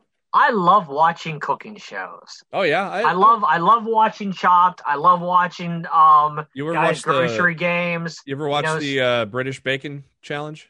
Yeah, you know, be be Bobby Flay. I love watching those shows. But the idea of me going into a going into a kitchen and trying to replicate these things does not compute in my brain. No, it's if it, so, can, go, if it can go into the microwave or the air fryer, yeah, we'll do that. Like I want to do it, but it's just like, oh my God, it's so time consuming. Do you have you ever watched you know, that, uh, that baking challenge? Yeah, I've seen it before. That's pretty good. I got I got hooked into that. Yeah, I, I love I love those shows. They're fun, they're fun and entertaining. Honestly. My T V has Guys Grocery Games on right now. Nice. So it, mine, it, it's mine, like, is, I, mine is I love raining, the cooking stuff. I just wish I could. I wish I could cook. Mine is raining uh, Roku logos. Oh my! Because it's just on. I was just on the main screen. Uh, if you caught me looking at the T V earlier, like what the fuck's going on? It's because my Roku like rebooted. It must have updated or something. Uh, I can. I, I, I set it up so I got T V, gaming, work computer here. So it's all in a row, and, and uh, you set up your own little mini arcade of sorts. Well, no, that's going to be the spare bedroom once ever I shovel it out. Oh my God! Right now, it's just a pile of everything. Oh boy! So I got a couple of, uh, dude, my buddy Chris, um, texted me a couple days ago or last week. Texted me and goes, dude, Walmart has Arcade one-Up N B A Jam machines for two hundred dollars on clearance, and they're no five- shit. They're five hundred dollars normally. I'm like, we're fucking going. And he goes, I, I had the day off because I was still on my moving, my week off from moving. And yeah. I think it was actually my last day. It was last Thursday. It was my last day because I returned to work Friday for a short time. Then I went to get my vaccination. So we're like, we better go before the after work crowd gets there. So we yeah, got up there. Sure. Yeah, we got up there. He said he he he went there with his mom, but he had to he couldn't get in them now because he was with his mom getting medicine and whatnot for her and stuff. And so he's like, okay, well, all right, we'll go up the afternoon and check it out. We went up there. They still had three, so we each grabbed one. That's fucking, dude, two hundred bucks. Yeah. You can't beat that. And then I bought the uh, the Midway Legends arcade machine, which just came out. Uh, twelve games on it, and literally it's my childhood of what I played in bars and arcades when I was a kid, dude. Like Paperboy, Joust, Defender, Gauntlet. Um, because I'd been wanting the Gauntlet Rampage cart because I wanted the Gauntlet mainly uh, on arcade, but it's hard Rampage to get. John, you got Rampage. On Rampage there? Is on this. Yeah. yeah. And then uh, Rampage, and then Mortal Kombat one, two, and three. No shit! Oh, that's a hell of a collection. Yeah, the outside of the uh, the cabinet is Mortal Kombat two, is what the cabinet is. So, um, it how was much being, was that? It was being scalped on eBay for nine hundred dollars. Some people were paying over a grand. I'm like, fuck. Late one night, about one a.m. I had uh, fifteen dollars in Best Buy certificates. And so I was like, oh, let's see what's on sale, see what I can buy. I noticed it was in my saved items and it said add to cart. I'm like, oh, motherfucker. It was in stock. I grabbed it. And like literally ten minutes later, it was out of stock again because people are scalping the fuck out of it. I don't know why. So how much did you get it for? Uh, four hundred dollars. The full. Oh, that's a fant- fantastic price. Retail. Yeah, that's, that was a re- that's a retail price. Yeah, that's. I was curious what the retail was. Like the fact that it's going for fucking almost a grand on eBay is insane. Yeah, Jam. Yeah, Jam retailed for five. Um. Yeah, so I, no, I, like normally the arcade one ups are normally about four to five hundred dollars a pop. Yeah, Jam for so, two hundred. I mean that, that's why I would never want to get one because it's just like that's and, so damn that's so damn pricey. Like I would love to have like the Ninja Turtle one and yeah, you know, and N B A Jam and Mortal Kombat and stuff like that. But I'm just like, man, for those prices, no thanks. Yeah. And rumors are Simpsons is coming up next, maybe. That would be really cool. Yeah, that arcade was great. Man, Turtle. I want to get Turtles too, but um, N B A Jam, man, I played that in the gas station when I was a kid. Well, not kid. I think I was about eleven or twelve at that point. But I grew, dude, I grew up on the Ninja Turtles arcade machine. Me too. Yep. Uh, my buddy. I, I still remember the first time walking into Chuck E. Cheese and seeing that thing for the first time. I just thought I saw a gift from God. My I buddy just could not uh, believe it. My best friend from elementary, his mom owned the Godfather's Pizza in uh, Nebraska City, and so you know every day in the summer we we'd, we'd hook up and go down there and eat eat free pizza and fucking play the Ninja Turtles arcade machine, the Simpsons arcade machine. There was a, a Nintendo Play's Choice ten, uh Shinobi. Love playing Shinobi in the arcade, and they had a Neo Geo machine there as well. And uh but yeah, dude, played that all the time in that arcade at, at Godfather's, man. It rocked. Well, that was our arcade break for the show. Why the hell not? Why the Still fuck? More, I guarantee you our listeners are more entertained by that than listen to us talk about Raw. Right. Uh, Dummy. Yeah. Yeah. Uh, John Cena is going to write and produce a new series for the, the Peacock. Uh, Peacock T V tweeted, brace yourselves, executive producer and narrator John Cena will help us bring to life W W E evil, an entertaining psychological expose into the minds of the most diabolical antagonists in W W E history. W W E evil. What a weird name for a show. You know what needs to be an arcade one-up machine? WrestleFest. Oh, that'd be something else, man. Uh, oh, speaking of which, Retromania came out on P S four. I bought it. Finally, I had it on. I bought it on Switch. I had it on Switch uh, when it came out way back when. But I mean, I I'm, I play most of my time on the P S, and so I was excited. I would much rather play that on a on a sturdy controller. Yeah. Over trying to play it on Switch because, like, look at, well, at its heart, there's still well, a button mashing well, mechanic to that to that grapple system. And I would not want to be hammering on, on a Joy-Con. No, I don't have. I don't uh, use Joy-Cons to, to do that. No, I use a I, I use a regular controller on the Switch. Oh, see, I don't I don't have a regular uh, yeah. Switch controller. I it's just, not. I just have the I just have the Joy-Con. It's not the Pro controller, but it's made by uh, eight bit Do, um, and it's basically a, it's like a PlayStation controller. Basically, it has the thumbsticks and shit like that. Um, so it's basically like a P S three P S three controllers, maybe when I, but it's Bluetooth, so it obviously it works with the Switch. Yeah, so yeah I don't use the Joy-Cons at all. Fuck that. I hate the fucking Joy-Cons. God. I think I'm going to ever use the Joy-Cons. For I don't mind though, because I normally play the thing handheld anyway. Yeah. Oh, I have a light, so I'll use my light for the handheld. But I had a light first before I bought the Switch itself. Uh, even more trademarks for W W E: Nathan Frazier, Bailey Matthews, Hit Row Records, Teoman, Miko Satomura, Amelia McKenzie, and Steve Turner. Uh, we already talked about TakeOver. Um, Mansoor was supposed to appear on Raw, but creative changed and dropped it. What the fuck? You push, you bring the guy back, and then whatever. Uh, Velveteen Dream was backstage at Raw, but not scheduled to appear in any fashion. Keith Lee, who we've not seen in forever, tweeted uh, yesterday, tweeted, "Today is a day that can and will define the future. The wheels have been can have oh, the wheels can be, been in motion and move forward, or they can stop completely. Make your wheels turn, accept no substitute." See on his way out the door. No, I think I think he was saying that he was about he was Coming going back. to check and see if he was about to get cleared or not. Oh. Because later in the day he tweeted a photo of him walking out of the uh, the War Games cage door. War Games. So I think that was his way of saying he got cleared. So at least that's what I hope he's saying. Let's hope so. What was wrong with him? That, well, we don't know. Whatever oh. it is, it's been kept very, very close to the vest. But he hasn't been cleared to compete since February. Like, it's not a situation of them just like keeping him off T V for the hell of it. Like, he legitimately has not been, he has not been cleared to compete. Yeah. Um, man, did you watch the Sammy vlog this week? Yep. Always yeah. do. Good show. Dude's beat. The dude got, man, the dude got beat up. It's pretty cool though. Uh, kind of see a, a behind the scenes look at the cage and stuff before the show and whatnot.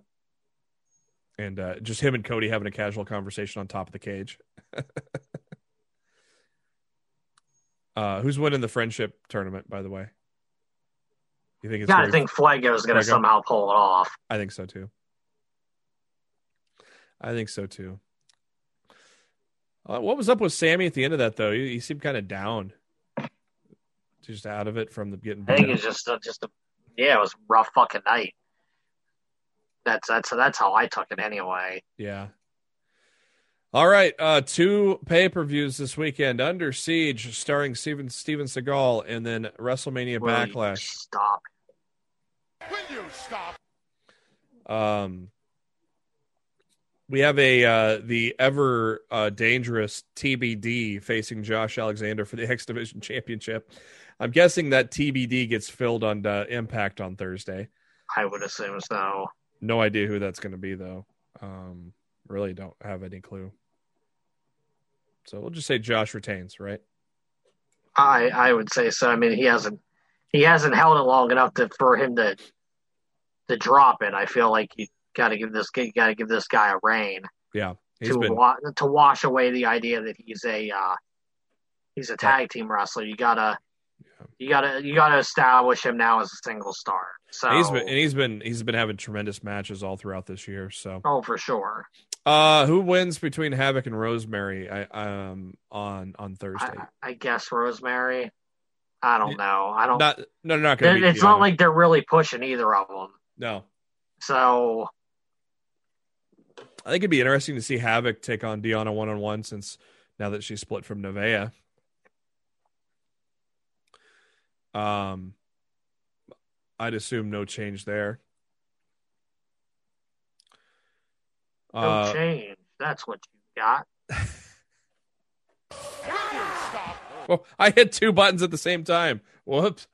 I don't think actually, that's ever... I actually heard it though. That was pretty great. Let me see, let me see if I can replicate that. Gorillas interrupt and vents. As he should. Nobody interrupts Vince. Nobody sneezes on Vince. Nobody yawns at Vince. Uh, it's a sign of weakness. The sign of weakness. Fuck off, Vinnie Mac. Uh, old decrepit bitch. Uh, I would hopefully think they put Brian Myers over Black Taurus. You would sure as fuck think so. Uh, well, uh, W. Morrissey's going to kill Willie Mack. I'd like to hope it's more competitive than. Oh, it'll be a good match. Willie Mack puts on good matches. So, uh, God, we're not going to have any title changes on Saturday, are we? Because I don't think uh, Fire and Flavor are going to beat Grace and Ellering. I think it would be way. Yeah, I think it'd be way too soon to flip flop the titles back. Every once in a while, you, you have to let everybody. You have to let everybody know that Ellering's a big deal. Yep. Every, and you know, and if she if she loses her second match, you know, yeah. It, it's been look, especially since you just locked Grace into a new multi-year deal, right? Right. Like I, I don't, I don't, I don't think you're. Oh, thanks for re-signing with us. We're gonna take the title back now. Like I just that that doesn't that doesn't make any sense to me. Oh, this will be good. Eddie Edwards and Finn Juice taking on the super elite of Omega and the Good Brothers. Um, I would assume the, the elite gets over here. Maybe. Eddie Edwards is probably there to take the paw, the pinfall from Kenny Omega. Maybe. I don't know. And then your main event, which should be tremendous. Okay. By God, Omega. By God. Six-way dance to determine the number one contender for the Impact World Championship. Your contenders are Chris Bay, Matt Cardona, Sammy Callahan, Chris Sabin, Trey Miguel, and Moose. Matt, who you got out of these six gentlemen? It makes sense for it to be Moose, but the dude's contract's up in June. And then it's heel versus heel. Who are the other five again?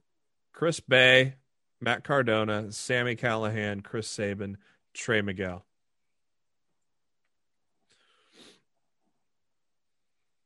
And, and honestly, the only other guy I could see out of that is Sammy Callahan, and he's a heel too.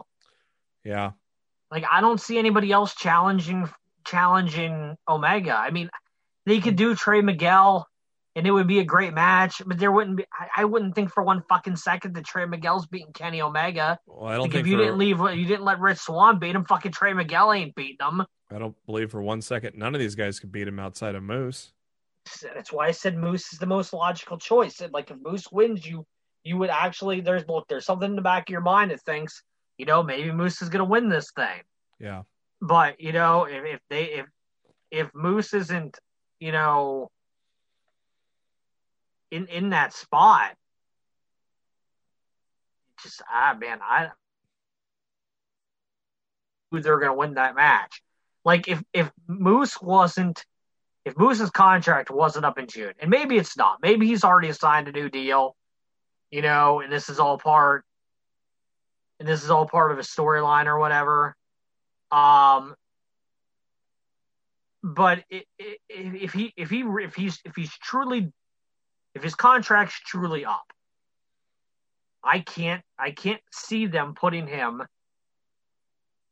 putting him in such a high profile match.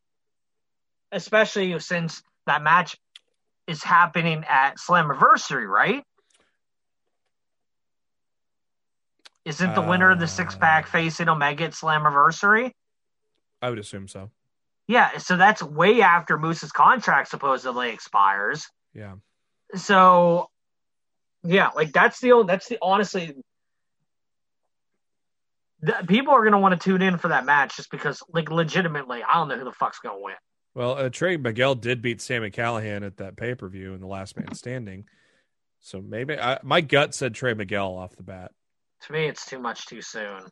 Yeah. Uh, by the way, uh, Josh Alexander, uh, there's gonna be a six way match on Impact uh, to determine. Uh, who faces him uh, tomorrow, and it's Ace Austin, Petey Williams, Rohit Raju, T J P, A C Romero, and El Phantasmo. I think El Phantasmo wins that.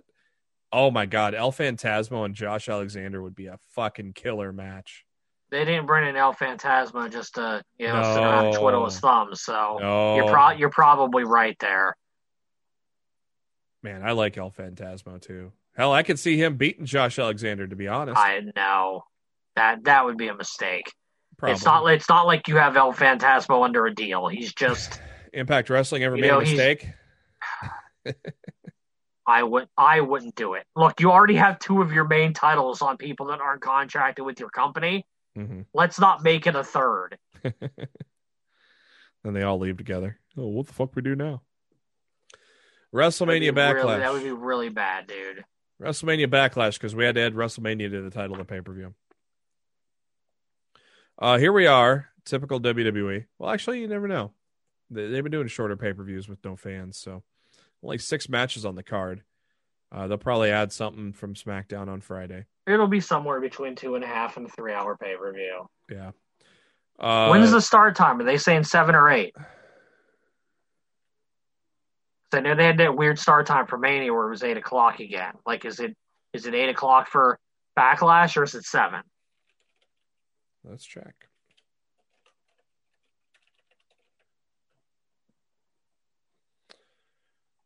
Back to regular. Okay, good. I like the seven o'clock. I like the seven o'clock start time better. Me too. That way, the, normally the pay per view is done by ten o'clock. Yeah, because I'm going to be working till who knows when on Sunday night, so I hopefully it ain't that long, and then I can catch it when I get home. Uh, six matches uh, are announced so far. Damian Priest, Miz Lumberjack match. Uh, uh that's going to be uh, Damian Priest right there. Yeah, I think it would be insane to do anything else.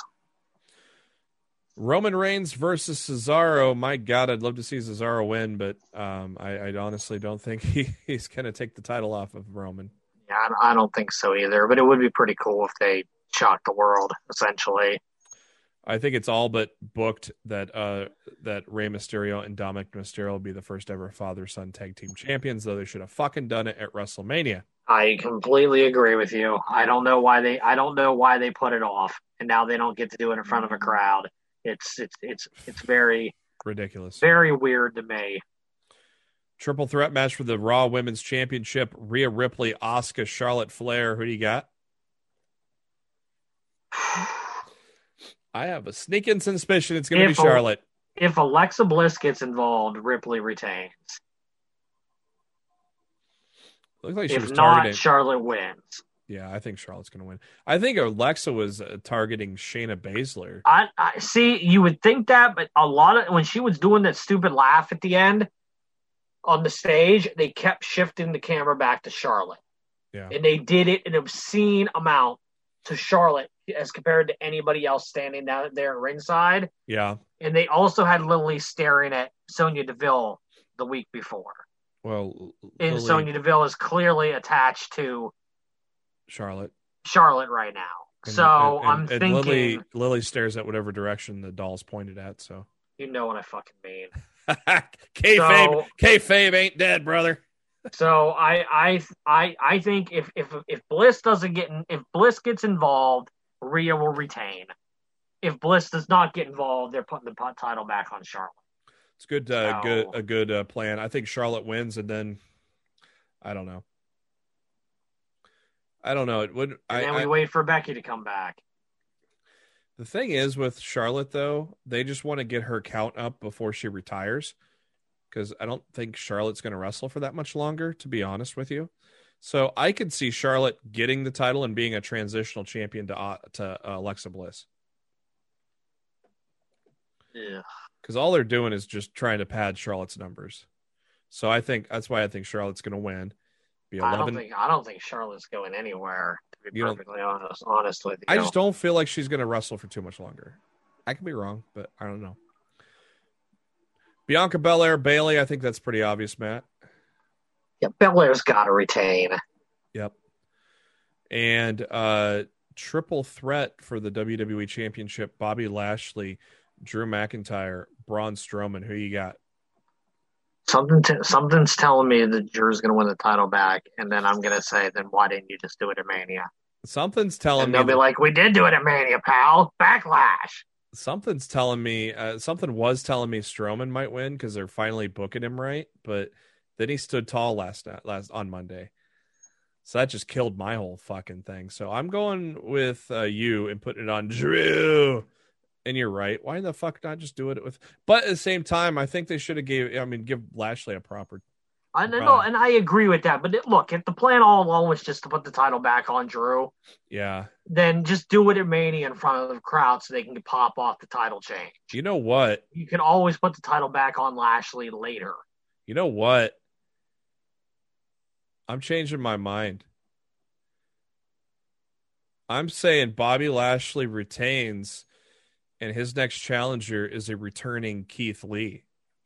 See, I think Keith Lee's going to be the one to eventually take the title from Sheamus. Mm. I think the whole open challenge thing is setting up for for Keith Lee's return. So, because mm. Keith Lee and Sheamus had that history before yeah. all this went down, and he was also supposed to win the United States Championship at the Elimination Chamber pay-per-view.